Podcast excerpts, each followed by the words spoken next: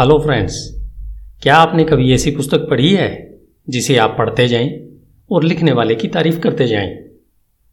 Babylon का सबसे अमीर आदमी एक ऐसी ही पुस्तक है। अमीर कैसे बने? वह अमीरी को कैसे बनाए रखें?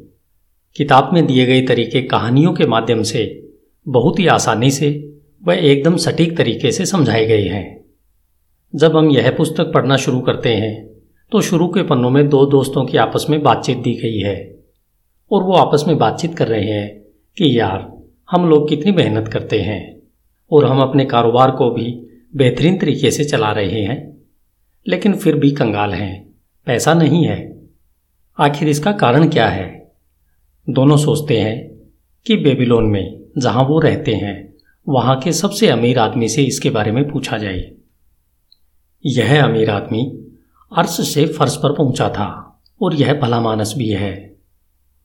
यह अमीर आदमी इन दोनों नौजवानों को अपने अमीर होने के तरीके बताता है। इस पुस्तक के पढ़ने वालों को फ्री में इस पुस्तक के माध्यम से अमीर लोगों के वो सात सूत्र बताए गए हैं, जिन्हें कभी बेबीलोन के सबसे अमीर आदमी ने बताया था। उन सात सूत्रों में पहला है, हर वो दस सिक्के जो आप कमाते हैं। उसमें से पहला सिक्का अपने भविष्य के लिए बचाकर अलग से रख लो। यानी अपनी कमाई का दस प्रतिशत हिस्सा अलग से बचत करके रखो। दूसरा, अपने रोज़ाना के खर्चे इस तरह से करो कि बाकी बचे नौ सिक्कों में ही आपका गुजारा हो सके। तीसरा एक एक बचाए हुए पैसे को इस प्रकार निवेश करो कि वो सिक्के अपने जैसे और सिक्कों को कमा कर लाएँ। चौथा अपने बचत के खजाने को सभी तरह की हानि से बचाकर रखो।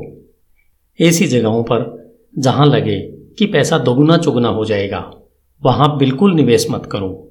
उनसे दूरी बनाकर रखो, क्योंकि लाभ होने की बजाय वहाँ पर मूल भी चला जाएगा। पांचवा, किराए के घर में रहना बंद कर दो, और जितनी जल्दी हो सके अपने घर में जाकर बसो, यानी जितनी जल्दी हो सके अपना घर बना लो।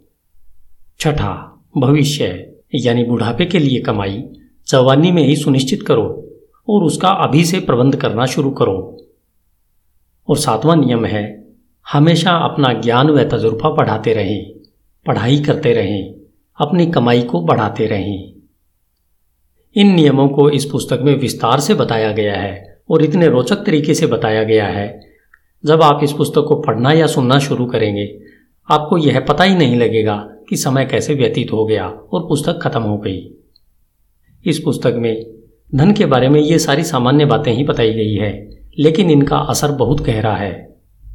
आशा है आप इन बातों को ध्यान में रखेंगे और अपना भविष्य आज से ही नहीं, अभी से सुरक्षित करने में जुट गए होंगे। यह पुस्तक इस चैनल पर आने वाली चार सितंबर से आप इसे सुन सकते हैं। धन्यवाद। Hindi audio book dot com आपका दिन शुभ हो।